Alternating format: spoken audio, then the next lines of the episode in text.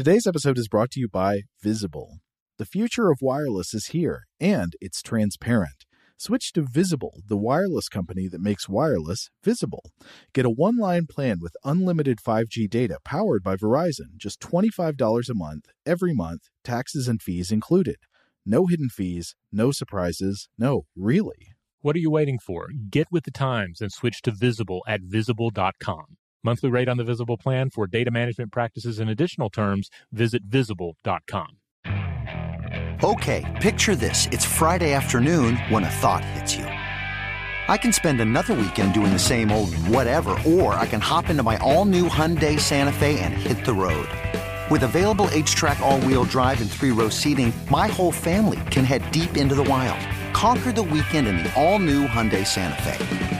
Visit HyundaiUSA.com or call 562 for more details. Hyundai, there's joy in every journey. Today's episode is brought to you by Technically Speaking, an Intel podcast. When you think about the future, what kind of technology do you envision? Whatever the future holds, artificial intelligence will undoubtedly be at the heart of it all. Join Graham Class as he hosts season two of Technically Speaking, an Intel podcast, and hear from the minds transforming healthcare, retail, entertainment, personal computing, and more with the help of AI. Tune in every other Tuesday and explore the latest technology that's changing our world today and creating a more accessible tomorrow. Listen to Technically Speaking, an Intel podcast on the iHeartRadio app, Apple Podcasts, or wherever you get your podcasts. What's up? This your boy Lil Duval, and check out my podcast, Conversations with Unc, on the Black Effect Podcast Network. Each and every Tuesday, Conversations with Unc podcast feature casuals and in-depth talk about ebbs and flows of life and the pursuit of happiness. Unlike my work on stage, I tap into a more serious and sensitive side to give life advice and simply offer words of encouragement, yet remind folks to never forget to laugh. Every Tuesday, listen to Conversation with Unc, hosted by Lil Duval on the Black Effect Podcast Network, iHeartRadio app, or wherever you get your podcast presented by AT&T. Connecting changes everything. Welcome to Stuff to Blow Your Mind, a production of iHeartRadio's How Stuff Works.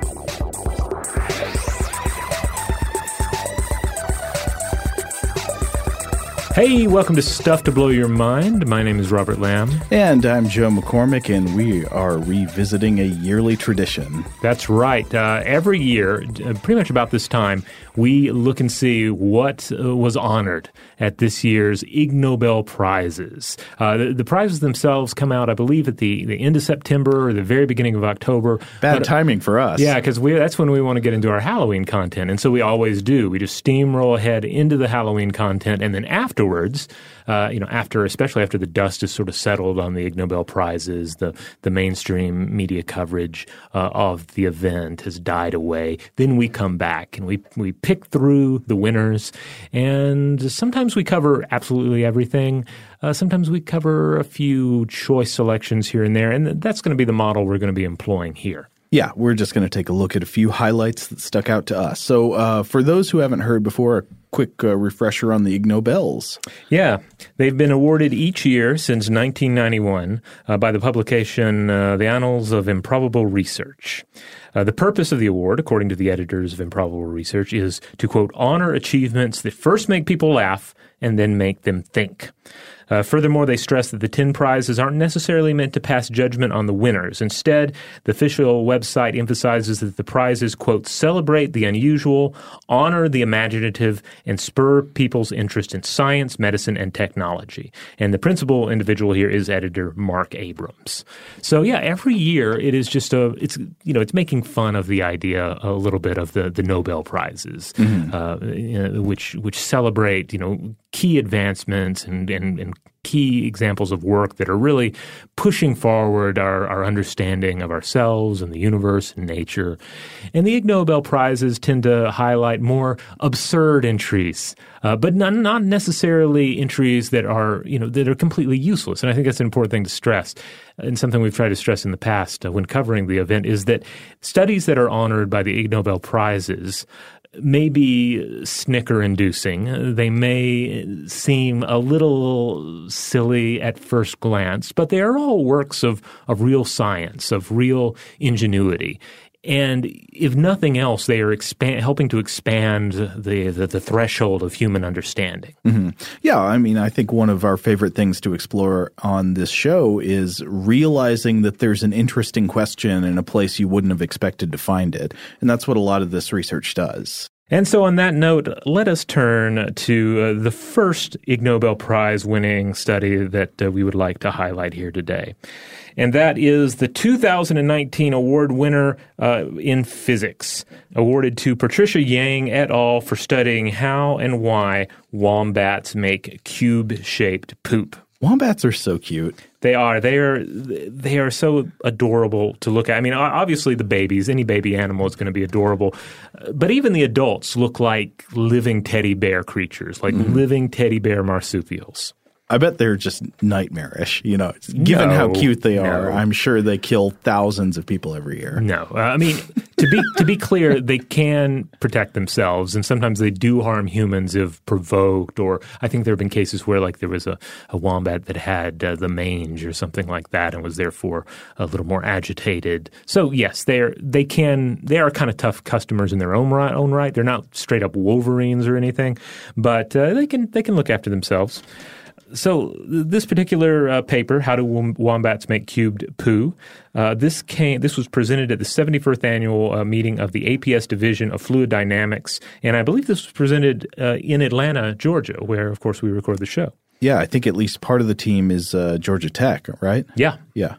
So the the species here, Vombatus ursinus, is a pudgy herbivore, roughly the size of a kind of a thick dog, like okay. a really thick dog. Uh-huh. Uh, and it's a marsupial. Uh, they have pouches, but since they're burrowers, they have backward pouches so as not to fill the pouch up with dirt and endanger the young one that may be within the pouch. Oh, interesting. So, like if they're pulling themselves forward on their belly through the dirt, the the uh, the the dirt does not go in. Right. Yeah, because we can all imagine the cartoon scenario of it just filling up with dirt. Right. Right. They have a slow metabolism. They feed mostly on grasses and roots, and they're largely nocturnal or crepuscular. You know, so they're to, you know, they're not to venture out usually in the brightest light of the day. They may come out though on particularly overcast days. And they can, again, they can put up a fight if threatened, and you'll find them in Australia and in Tasmania. They're cute. They're not endangered, uh, despite being treated by, as vermin by some farmers. And oh, I love this. Groups of wombats are, are sometimes called a mob, sometimes just called a group, but sometimes they're also known as a wisdom of wombats. Oh man, that's better than a murder of crows. That is. I just imagine, yeah, these, these wise, uh, cute uh, elder wombats that have so so much wisdom to share with the world. I don't mean to be mean, but they don't necessarily look wise. They do look cute. they look more clever than wise. Well, what would you what would you refer to them as? A, like a snuggle of wombats? Uh, it would be a snuggie of wombats. That's pretty good. Or a slanket of wombats. A slanket of wombats. I like that. But one of the more puzzling attributes of the wombat has long been their poop because it is cubic. And we're not talking necessarily perfectly cubic in a geometri- ge- geometrical sense but yet for a world mostly devoid, pretty much completely devoid of natural squares, certainly natural biological squares, this is pretty darn cubic. Yeah, totally. I mean, if you come across these things in nature, you would think they were made by humans. Yeah, they look kind of like chocolate marshmallows, like really square chocolate marshmallows, if you see a picture of them. Yeah. Uh, Not the cylindrical marshmallows, like right. the more old school, like carved out ones with corners. Granted, I think the image that we're both looking at here, they're dried a little bit, but uh-huh. still, even fresh uh, out the chute, they are, they they are cubic in nature. It is really hard to imagine how these things are made. Just pick. I mean, I don't know how much time one wants to spend contemplating a, a wombat anus, but like it just doesn't seem like a normal thing that would emerge physically from a what I would assume to be rounded anus. Well, the wombat anus is not immune from the the inquiry of science, and that's where Yang and her team come in. Uh, and, and, again, yeah, Yang is local, based out of the School of Mechanical Engineering at Georgia Tech, where she's a postdoctoral fellow.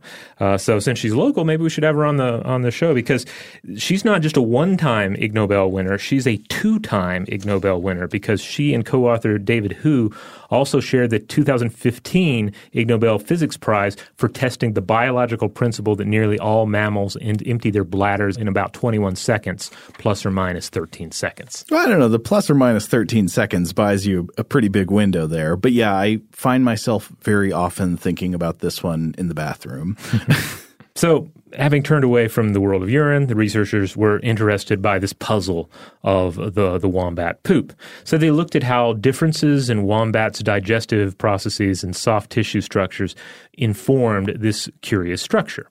So they investigated. They used uh, the digestive tracts of wombats that had been euthanized following motor vehicle collisions in Tasmania. Oh, uh, so you have to you have to have some actual bodies to look at there, and right. it seems like a reasonable way to go about getting them. They found that the shape occurred towards the very end of the intestines as the matter became increasingly firm. It became clear that, quote, varying elastic properties of wombats' intestinal walls allowed for the cubic formation. Hmm. And the result is a cube, the only organic cube in nature, they say. And it's not made, Yang stresses, by the two typical human methods of creating cubes. We because uh, we tend to mold a cube or we cut a cube, right? We slice a cube out of something via um, uh, you know subtractive manufacturing. Mm-hmm. But this is a third way. This is the way of the wombat, uh, where it is uh, it is it is formed uh, through the you know the excretion uh, process of the lower intestines. So this would be not cutting a cube, not molding a cube, maybe pinching a cube. Yeah, ex- pinching a, a cube and then excreting a cube. Now, you're probably wondering, well, what is the why of all of this, right? If the wombat is doing something entirely different with its poop, there has to be a reason. Well, scientists believe it comes down to the fact that these burrowing nocturnal herbivores depend largely on their sense of smell. They largely communicate by smell, and therefore, like various other animals that are also smell dependent, their fecal matter is their calling card. Uh, I mean, you, you have a dog, you know mm-hmm. uh, how the, how they behave, the, the sort of the the, uh, the, the heightened importance of fecal matter in the dog world. Yeah, out on a walk in the neighborhood, poop is like a Facebook status update. Yeah. it's like you know you're interested, you want to check it out. Like we just see something we don't want to step in. Maybe the in the the sense data there is just telling us not to step in it, mm-hmm. but to a dog with heightened, far heightened sensibilities, there's a lot of data in Yeah. the sense emerging from that poop. it's interesting stuff. And so while something like a while something like a cat hides its poop because it doesn't want to be known to either its many prey animals or its many predators, wombats are a different matter. Today, wombats don't have many natural predators, uh, certainly adult wombats, and they use their piled feces to mark territory and to communicate with other wombats. And so, and they don't live on a prairie. Uh, there are ups and downs to the topography of their natural habitat, and placing their poops at higher ele- elevations, such as atop some rocks, on top of a log, or on a ledge, it makes it stand out more visually to other wombats. And again, they don't have great, uh, a great, uh, you know, uh, uh, sense of sight, but still, you put it up there on a ledge. More wombats are able to see it, and then the wombats can come in and take a more uh, informed uh, smell of the wombat poop and learn something about uh, about its maker. So the wombat rectum is sort of designed by evolution to create poop monuments. Yeah. Like testaments to the will of the wombat that occupies this territory. Poop that stays put, basically, uh, which is uh, interestingly uh, quite the exact opposite of the round goat feces that uh, many of you've probably seen emerging from uh, the rear end of a goat, uh, which is believed to have evolved to roll downhill and essentially self hide in hilly or mountainous terrain. So as better maybe to throw off a, a, a cougar that could be pursuing you or something. Right, yeah. Like for the goat, it's better that the poop just gets lost. Uh-huh. but for the wombat, the wombat has very specific needs uh, that require the, the, the poop to remain in sight and to be found. And, uh, and so, yeah, it's basically with the wombats, it's, it's highly adaptive to be able to uh, poop cubes that stay put. It's part of their language of, of expression.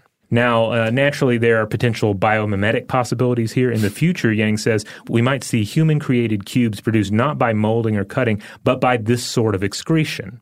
So I can't help but wonder if this will be the future of our Valentine's Day chocolates. Oh yes, like a like a mechanical uh, industrial anus for pooping out chocolate in exactly that shape. Exactly. Delicious. So that's the physics prize, and uh, yeah, I, I, just love this story because wombats are such interesting creatures, mm-hmm. and and this is ultimately extremely insightful. Like this is this is not this is something that yes, it's laughable because it's poop poop from a cute marsupial, mm-hmm. but on the other hand, it's it really it illustrates something amazing about evolution, and, uh, and and also highlights where we might go in the future when it comes to making cubicle candy.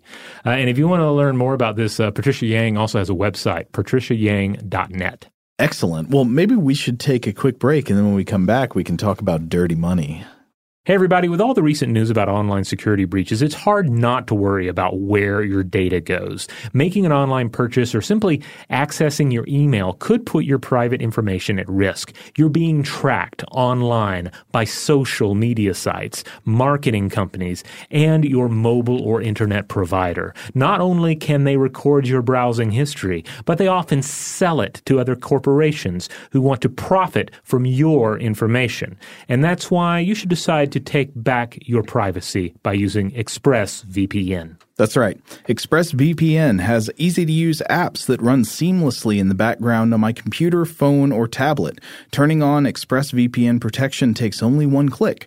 ExpressVPN secures and anonymizes your internet browsing by encrypting your data and hiding your public IP address. Protecting yourself with ExpressVPN costs less than $7 a month. ExpressVPN is rated number one VPN service by TechRadar and comes with a 30 day money back guarantee. So if you ever use public Wi Fi and want to keep hackers and spies from seeing your data, ExpressVPN is the solution. And if you don't want to hand over your online history to your internet provider or data resellers, ExpressVPN is the answer. So protect your online activity today and find out how you can get three months free at expressvpn.com slash mindblown. That's E-X-P-R-E-S-S V-P-N.com slash mindblown for three months free with a one-year package. Visit expressvpn.com slash mindblown to learn more.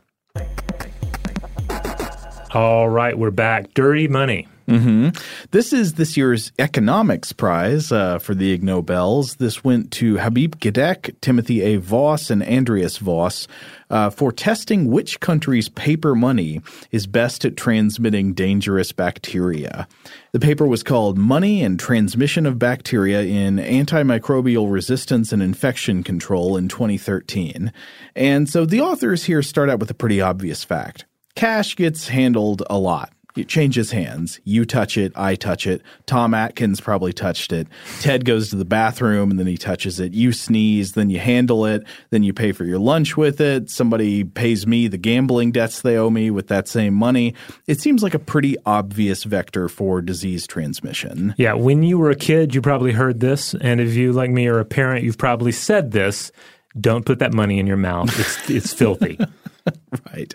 Uh, I mean, for some reason, when I was reading about this research, the thing that kept popping into my mind is that episode of Parks and Recreation where you find out that all the Pawnee citizens drink from water fountains by putting their mouth over oh, the, the, I, the, fountain part. I'd completely forgotten about this until you mentioned it.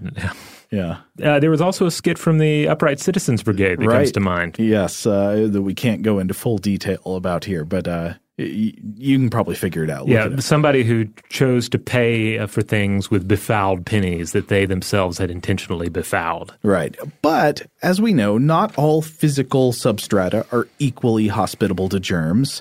So the authors here tested different national currencies to see how well they transmitted various multi drug resistant bacteria, including methicillin resistant Staphylococcus aureus or MRSA, uh, an extended spectrum of beta lactam lactamases producing E. coli, and vancomycin resistant uh, enterococci, or VRE.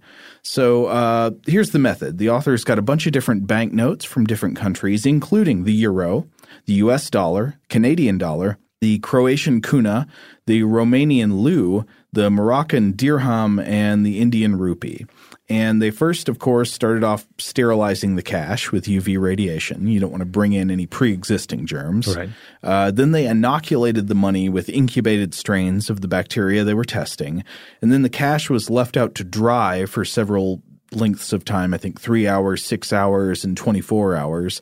And then the experimenters tested which banknotes allowed bacterial colonies to survive after the various drying periods. And then in the second experiment, they also tested the effects of people rubbing the banknotes with sanitized hands. Would the uh, would the bacteria transfer from the infected banknotes to people's hands? So, which money came out on top? Well, the Romanian leu was one of the most germ friendly. It yielded all three drug resistant pathogens after three and six hours of drying, and it was the only currency that still had a pathogen after a full day of drying, and that hmm. pathogen was VRE. The Canadian and US dollar yielded only MRSA. So I assume it's the U.S. money that Scrooge McDuck swims through in his vault. Oh well, maybe he had it uh, purified, you know, because I've always heard that Scrooge McDuck was actually a bit of a germaphobe. Oh yeah, yeah. take after Howard Hughes. Yeah, yeah. Okay, so the euro yielded only the E. coli strain after three and six hours, and VRE after three hours. The rupee only VRE. The Croatian kuna did not yield any of the pathogens at any period. Huh. So, in the second stage of the experiment, they studied the transmission of bacteria from banknotes to hands after rubbing. The euro did not transmit bacteria to hands, but the US dollar and the Romanian leu did. Mm. Oh, and they make sure to point out that all the money was sterilized with UV radiation after the testing, so it, it was safe to return to circulation. Uh, and the authors also point out that uh, uh, this means that the type of banknote paper in circulation could have epidemiological implications.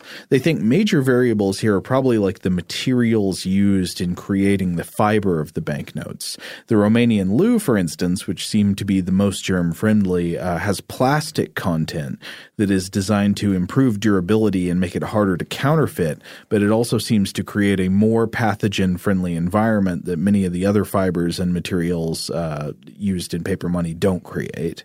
So this would be like the when we've we've ever handled currency that basically has like little clear plastic windows in it. Uh, yeah, it could be that, or it could be more spread out throughout. The, okay. I don't know exactly what's going on with the Romanian leu, but it has polymer content that apparently is is germ friendly, uh, or even you know not just germ friendly, but like uh, antibiotic resistant germ friendly. But the Croatian kuna, you can take that and just stick it directly in your mouth. Uh, no, I, I, mean, I wouldn't recommend that, but it seems like in this particular test, the Kuna turned out very well. So maybe this is something other countries should consider and test out when designing the next generation of paper notes. Maybe take some inspiration from how the Croatian Kuna is made. It seems to be an inhospitable environment for all of the pathogens tested.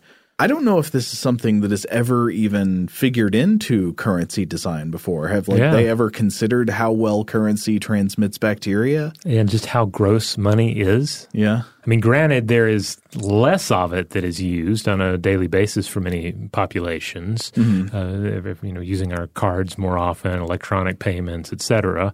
But still, there's a lot of cash out there, and it's troubling to think about how you know how dirty it is that you get sick from money. Uh, you know, not in a spiritual sense, which I think we're all accustomed to, but in, a, in, an, in an actual uh, biological sense you know, even if it's kuna, I'd just say don't put money in your mouth. Don't put it in there. Uh, okay, so also I wanted to talk about one not for a long time, just a, a quick look at the 2019 Anatomy Prize, which was uh, awarded to Roger Mieusset and uh, Boris Bengoudifa for measuring scrotal temperature asymmetry in naked and clothed postmen in France. And it's not just postmen. This uh, they they, stu- they study bus drivers too, and then people whose professions you don't even know. Uh, the original research was published in the journal Human Reproduction in 2007. So Humans are mammals showing bilaterally symmetrical anatomy. If you split us in half lengthwise, you will mostly see the halves as mirror images of one another. But we're not perfect examples of bilateral symmetry. You've got internal organs that are oriented off center. Maybe the heart is a little more to one side, the liver more to the other, and so forth. Uh, and apparently, this extends to some aspects of the human scrotum. So the authors here begin by noting a discrepancy in the anatomical literature. Is the human scrotum on average hotter on one side than the other? Uh, some previous reports said that it's equally hot on both sides, while others reported that the left side of the scrotum is generally hotter than the right. Interesting. And of course, this comes down to the fact that, of course, on one side is one testicle, on the other side is the other testicle. And of course, part of the whole uh, uh, design of uh, of the testicles has to do with the fact that th- there's a there's an importance of maintaining certain temperatures. Absolutely. I mean, this is highly reproductively significant information. Temperature of the male reproductive organs plays a role in gamete production and thus in fertility. So, in fact, the major biological purpose of the scrotum, as you alluded to, seems to be thermoregulation to move the testicles near or away from the body to help keep them as close to optimal temperature as possible. Yeah, this is why sometimes if, if uh, fertility doctors may ask, okay, are you um, are you going to a hot tub all the time? Yeah. Do you have a really hot laptop setting mm. on your lap a lot? Right. Uh, you know these sorts of questions because uh, you know they are susceptible to uh, to outside temperatures. Exactly. So the authors here wanted to get new data to help clear up these discrepant reports, and so their methods were quote retrospective analyses of scrotal temperatures in men aged 20 to 52 years, measured every two minutes with probes connected to a data collector in three experiments. So, three different experiments. They tested this out both naked and clothed in a number of different body positions. They also tested it on, yes, postal workers who were working in a standing position for 90 minutes at a time. And they also tested it out on bus drivers who were working in a sitting position for 90 minutes minutes at a time. And they found that, especially in the clothed state, left scrotal temperature was higher, significantly higher than right scrotal temperature. Hmm. Now, why is this? They, they offered a number of possible explanations, including differences in blood flow and cutaneous heat receptors, uh, bilateral differences in testicular volume. So, if like one testicle is bigger than the other, that mm-hmm. might also affect temperature. But then finally, uh, one thing they, they pointed out as a possible explanation is the resting position of the penis, hmm. which really seems to naturally go more one to one side than the other. And they cite a study from 1997 by uh, Bogaert et al. that found that the penis is naturally positioned to the left in about 89% of cases. Interesting. So really, it was an inside job the whole time. it seems very likely to be. I, I, this this study is really interesting too, and then it's looking at like the clothed human and the naked human, especially mm-hmm. because you really have to think at times like how how to what extent does clothing you know change the definition of uh, of the biological human experience you know oh sure i mean clothing is a technological innovation it comes mm-hmm. fairly recently in our evolutionary history and it's reasonable to say this might somewhat change our reproductive behaviors and right. uh, and how the body's reproductive organs respond to the environment so, like part of the environment our bodies were shaped for might not necessarily be uh, having like the testicles tightly packed against the body within some kind of container all the time. Right, right. Though, though, I mean, to our credit, like that that I think was a huge accomplishment. Like yeah. if you think back to a time when when human if, you know human beings did not have underwear, mm-hmm. meaning they did not have as much control on like how tightly bound parts of their body were to their person.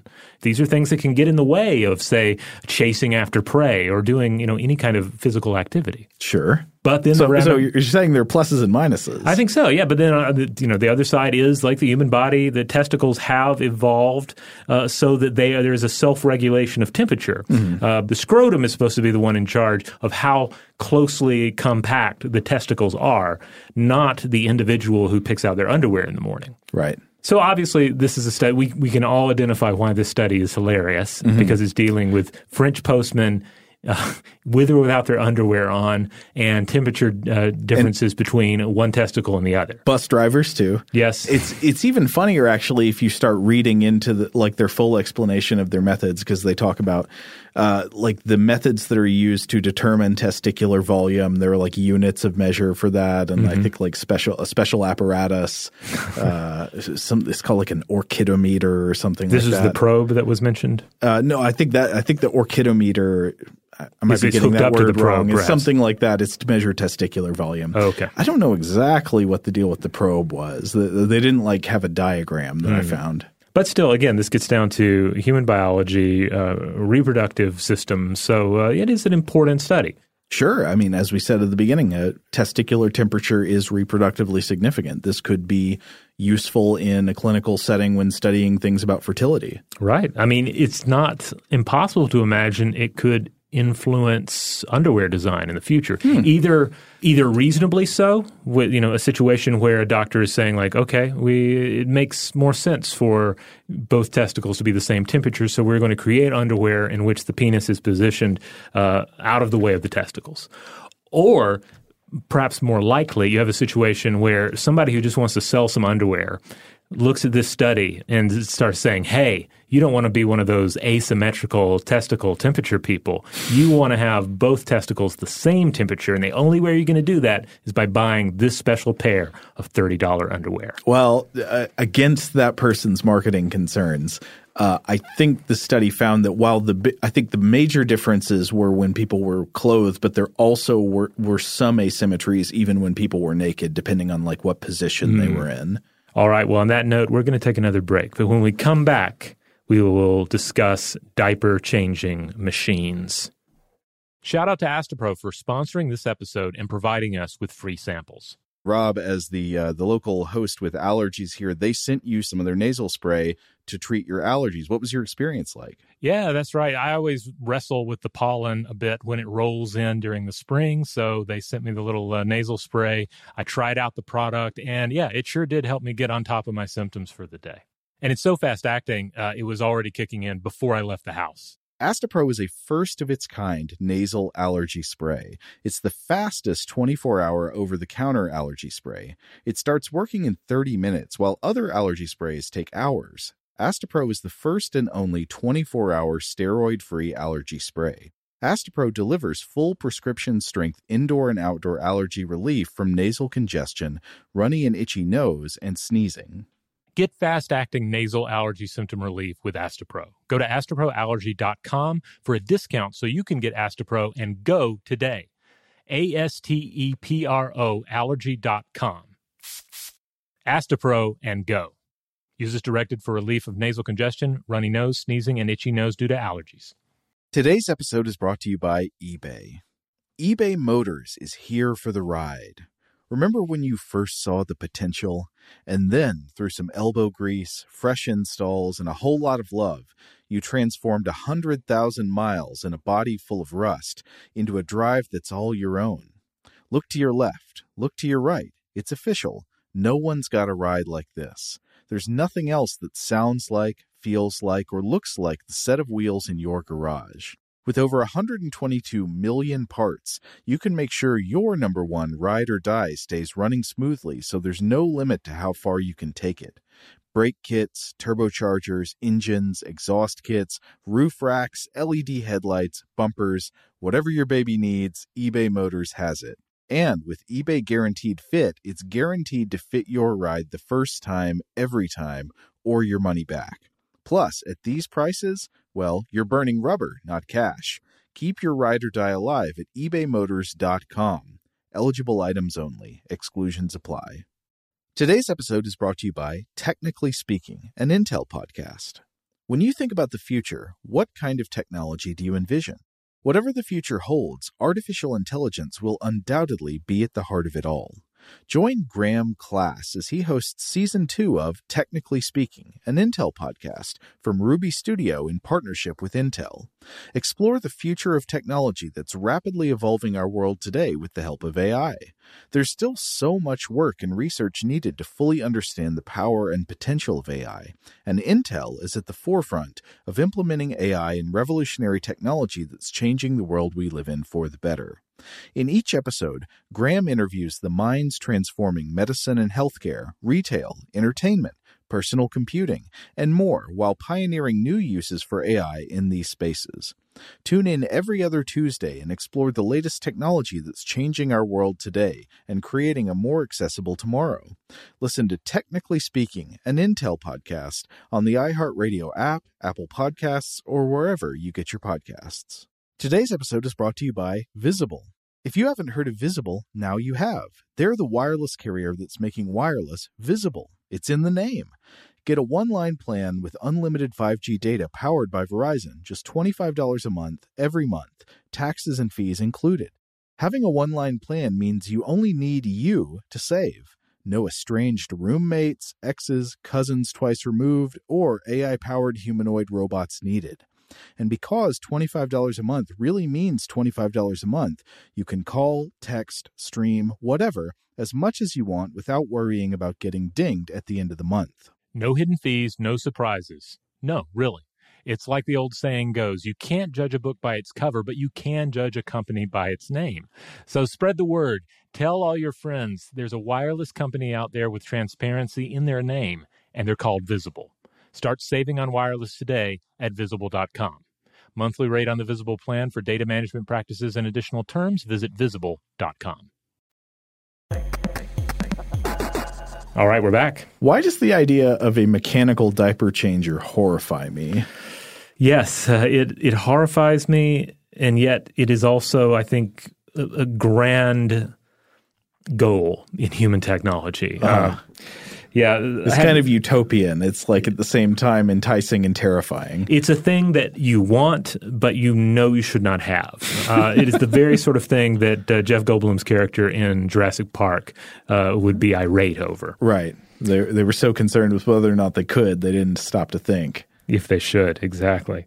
So uh, I've changed a few diapers in my time, and uh, and I, I, think I've even wondered about the possibility of a robot, robotic diaper changer. It's the kind of thing you fantasize about as you are essentially wrestling uh, with an infant or a toddler, you know, especially the infant, trying to to to get a befouled diaper off of them, mm-hmm. all the while keeping them from, say, getting their own foot into the poop, uh, or and, and then flinging the poop on the wall with said foot, uh, trying to avoid being peed upon, uh, especially if it's a boy, and then if there's a girl, there are other concerns about about where and where you don't want poop. It, it, it's it is a, a high you know we talked before about how driving is a cognitively demanding task. Yes. Changing a baby's diaper is a cognitively demanding task. I believe it. And uh, and so you, you you fantasize. You think i really wish a robot could come in here and do this. But on the other hand i don't think a robot could and I feel like this has also been. I feel like the Jetsons probably had a, a, diaper changing robot. I could find no evidence of it, but I feel like this idea has also worked its way into fiction in the past. Sure. And so uh, at this year's Ig Nobels, the engineering prize, in fact, went to Iranian inventor Iman uh, Farahbakhsh for inventing a diaper changing machine for use on human infants. Wow. Now, this is a patent. Uh, it's U.S. patent number 100344582, granted on July 31st, 2018. And I'm going to read to you from the abstract. Quote, a washer and diaper changing apparatus includes a main chamber, a glass window, a seat, a leg holder, a safety belt, a diaper removing arm, a sprinkler, and a dryer. The main chamber is configured to receive an infant therein. The glass window is placed on a top wall of the main chamber. The seat is movably coupled to the main chamber and configured for placement of the infant on the seat. The leg holder is movably coupled to the main chamber and configured to support at least one leg of the infant. The safety belt is coupled to the seat and configured to retain the infant on the seat. The sprinkler is placed inside the main chamber and configured to spray water to wash at least a portion of the infant. At least a portion of the infant. Yes, like some to, I guess, all of the infant. Why why am why am I picturing those like uh, sealed up self cleaning public bathrooms they've got in some places? Like oh, I yeah. came across these in Switzerland. Oh, I don't know. I've seen one of these. Uh, it's like a public bathroom. You go in. It's a small little building, and then you use the toilet. And then when you're done, like the door shuts and like a light comes on outside, and it says like cleaning. Oh wow, that sounds remarkable. I guess um, they're little robotic, I don't know, sprayers and wipers and stuff in there. I don't know what happens on the inside. I couldn't see. Oh, surely somebody has, has trapped themselves and found out. I should hope so. Uh, I have to admit, what it made me think of was the uh, surgery pod in the sci fi horror film Prometheus. Uh, a horrifying scene, but I think actually one of the most effective parts of the movie. Oh yeah, yeah. It, because uh, if, if, you haven't seen it, basically the idea is that it is a surgery pod created for a specific male individual mm-hmm. and uh, an elderly individual uh, and, and, is supposed to take care of any needs that that individual has. And then our heroine in the film eventually has to use it to remove a xenomorph from herself, but she's having to sort of uh, uh, improvise with the machine, and it's terrifying. Uh, just like not so much even. I mean, certainly it's terrifying when the thing starts cutting into her, but just her climbing into it, realizing what's about to happen, uh, makes for some some great sci-fi horror. Yeah. Uh, so, yes, I thought about that throughout reading this patent. However, the patent does have some sketches, and when you look at them, it, the design looks less like a high tech surgery pod and more like a washing machine or an oven. A dishwasher, yeah. Yeah, yeah, yeah, uh, yeah uh, um, a dishwasher, not a washing machine. Yeah, it's like a front loader. Right, it doesn't have a spin cycle for Right. the infant. Not this this version. Maybe a future model will. So. Um, uh, Iman uh, Farahbakhsh is an associate professor of Islamic Azad University in Iran, and his uh, engineering research involves nanostructures and nanoparticles. So he's so this is a legit uh, engineer uh, here that has developed this. Uh, and here's a little more from his patent. Quote, the apparatus may be said to be automatic in some implementations, in that once the infant is placed inside the apparatus, various steps may in some cases be carried out automatically without needing the operator to touch the infant or interact manually with the diaper or infant during the changing process, which may create a more sanitary environment for the ambient area and the operator's hands. So I, uh, I looked for more background on this concept, and I, I wasn't able to find much to really shed light on just like how serious he is with the proposal. As in, you know, not as in, is he does he seriously see this as a place our technology will get to within a human lifespan, or is this more of a sort of an engineering thought experiment? Like, if you could create a this thing that we sometimes fantasize about existing, how might we go about it? What might an apparatus like that look like? Sure, because I mean, again, uh, uh, jokes aside, as you mentioned earlier on, it, it is a job that people really probably would like to outsource if they felt they could do it safely. And if it if it is a thought experiment, though, it is kind of a perfect thing to think about when contemplating the idea of having machines that operate alongside humans or upon humans in a human environment.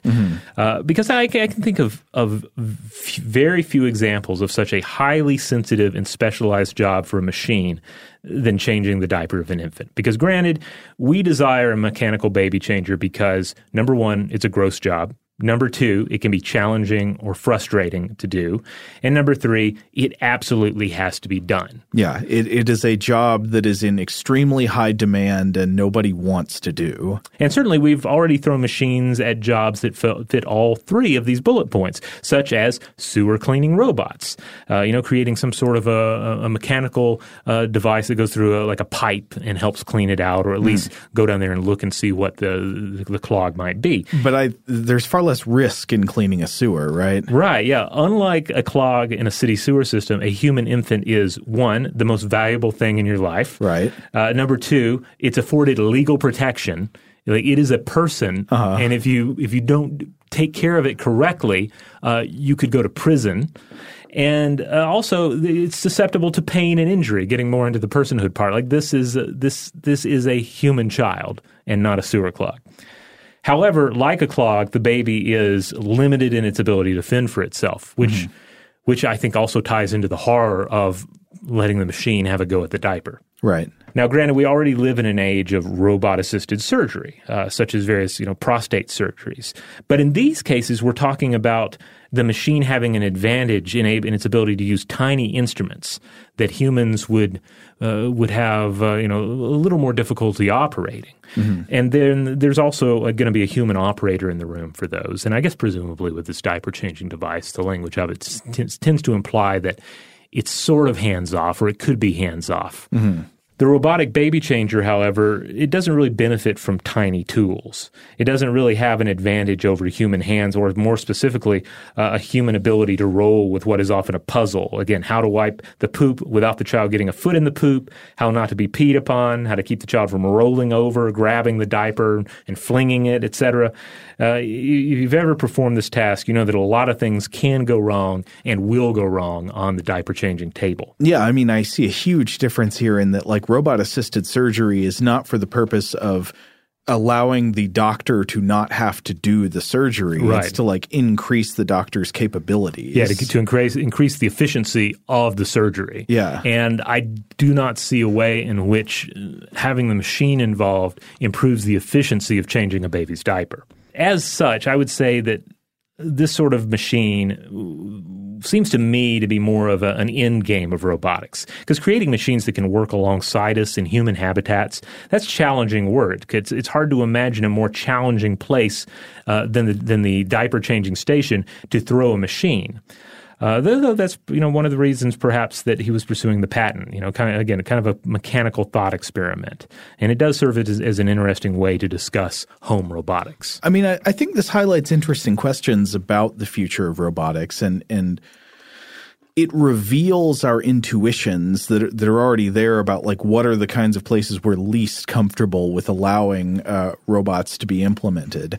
I mean, even if you came up with a pretty good robotic system that worked pretty much all the time, people still probably might just not feel comfortable with like allowing robotic arms to be moving around near their near their baby, right? Right. Uh, um, but like one of my for, for, very understandable reasons. Yeah, like like one of my I think a very uh, positive area of, of robot exploration is in elder care, particularly in among uh, Japanese robotics companies. Mm-hmm. Uh, in, in, in that case too, you know, you're looking at a you know aging population with fewer uh, individuals to look after them, mm-hmm. and also you're dealing with environments where if, for instance, if you need help getting up and down from a toilet uh, which is something that you know that, that can and will happen uh, with uh, with individuals of advanced age. That might be the kind of situation where you would say, "Yes, I would prefer to have a robotic helper with to engage with me in a situation like that." Sure. However, you know you're still dealing with you know you know a rational individual and not a complete infant mm-hmm. uh, who again it just it, uh, so many problems come to mind when you imagine just sticking the baby inside of the diaper changing uh, device and letting it do its thing. Like best case scenario, you put the baby in and you just get an error message. It's like trying to operate any printer, uh-huh. where all you want to do is, is get this one thing done, but there are a million things that can and do go wrong, and you just end up having to do something else. Change the diaper yourself in this case. Oh, with printers, I think we've talked about this on the show before, haven't we? That like printers seem to follow an inverse law of technological advancement, where mm-hmm. like as most technology becomes better and better and more and more user friendly, printers always go in the opposite direction. Like every year they get worse and more incompatible with everything. Oh yeah, the last time I went to buy one, I was thinking, oh, you know, Apple makes pretty good uh, uh, computers. Uh-huh. I bet they make a pretty good printer. I'm going to buy that printer. I don't care if it's overpriced. And of course, they, they don't make a printer. They, they're printers that are compatible with their machines, but it's almost as if they're like, no, we're not touching that. That's right. just too complicated. It'd be bad for our brand to have yeah. a printer. we'll do the printer when we do the baby changing robot. All right. So uh, we're going to go ahead and call it there because let's see, we covered poop. Uh-huh. We covered more poop, more poop, scrotums, uh, uh, bacteria you might associate with poop. Right. Yeah. The the diaper robots. Uh, really, uh, just a good haul overall.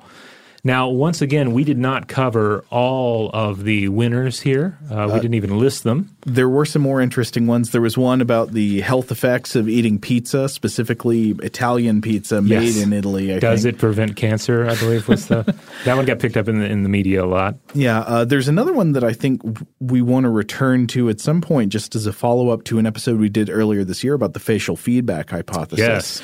And this had to do with the psychologists involved in early research on the facial feedback hypothesis participating in failed replications of their own work. And, and th- that leads to an interesting, bigger discussion about uh, you know the the role like how you communicate scientific uh, validity and and whether effects are quote real or not. Uh, so so that's worth revisiting, I think. Absolutely. If you want to check out the full list of 2019 winners, in fact, if you want to check out the full list of all winners from the very beginning of the Ig Nobels, head on over to www.improbable.com. That's, of course, uh, Improbable Research. Uh, they're the, the publication that puts out the awards each and every year. And uh, if you want to check out past episodes of Stuff to Blow Your Mind, uh, go check out our past Ig Nobel Prize episodes because, again, we've been doing them every year. We always cover, sometimes we cover all the winners, sometimes we cover just a, a selection of the winners. Mm-hmm. Uh, but with, without fail, they always highlight some, some wonderful studies that also uh, invoke laughter. Every year it's Frankalicious. They make you laugh, they make you think. Yes. yeah, and if you want to check out all those episodes, stufftoblowyourmind.com is the website. If you want to check out our other podcast, inventionpod.com is the place to find Invention, a journey through human techno history. Uh, I believe what it's November right now. We're doing a lot of food related inventions over at Invention, including canning, which uh, which is really fascinating. You you take it for granted, but canning technology is amazing. No doubt, check it out. Huge thanks, as always, to our excellent audio producer, Seth Nicholas Johnson. If you would like to get in touch with us with feedback on this episode or any other, to suggest a topic for the future, or just to say hello, you can email us at contact at stufftoblowyourmind.com.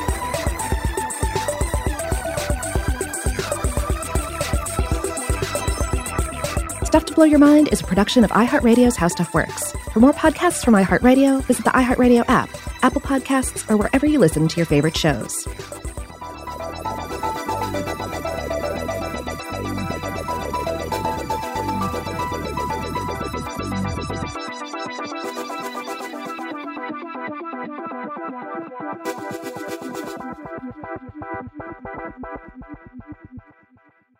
Today's episode is brought to you by Visible. The future of wireless is here, and it's transparent. Switch to Visible, the wireless company that makes wireless visible. Get a one line plan with unlimited 5G data powered by Verizon, just $25 a month, every month, taxes and fees included. No hidden fees, no surprises, no, really. What are you waiting for? Get with the times and switch to Visible at visible.com. Monthly rate on the Visible plan for data management practices and additional terms, visit visible.com.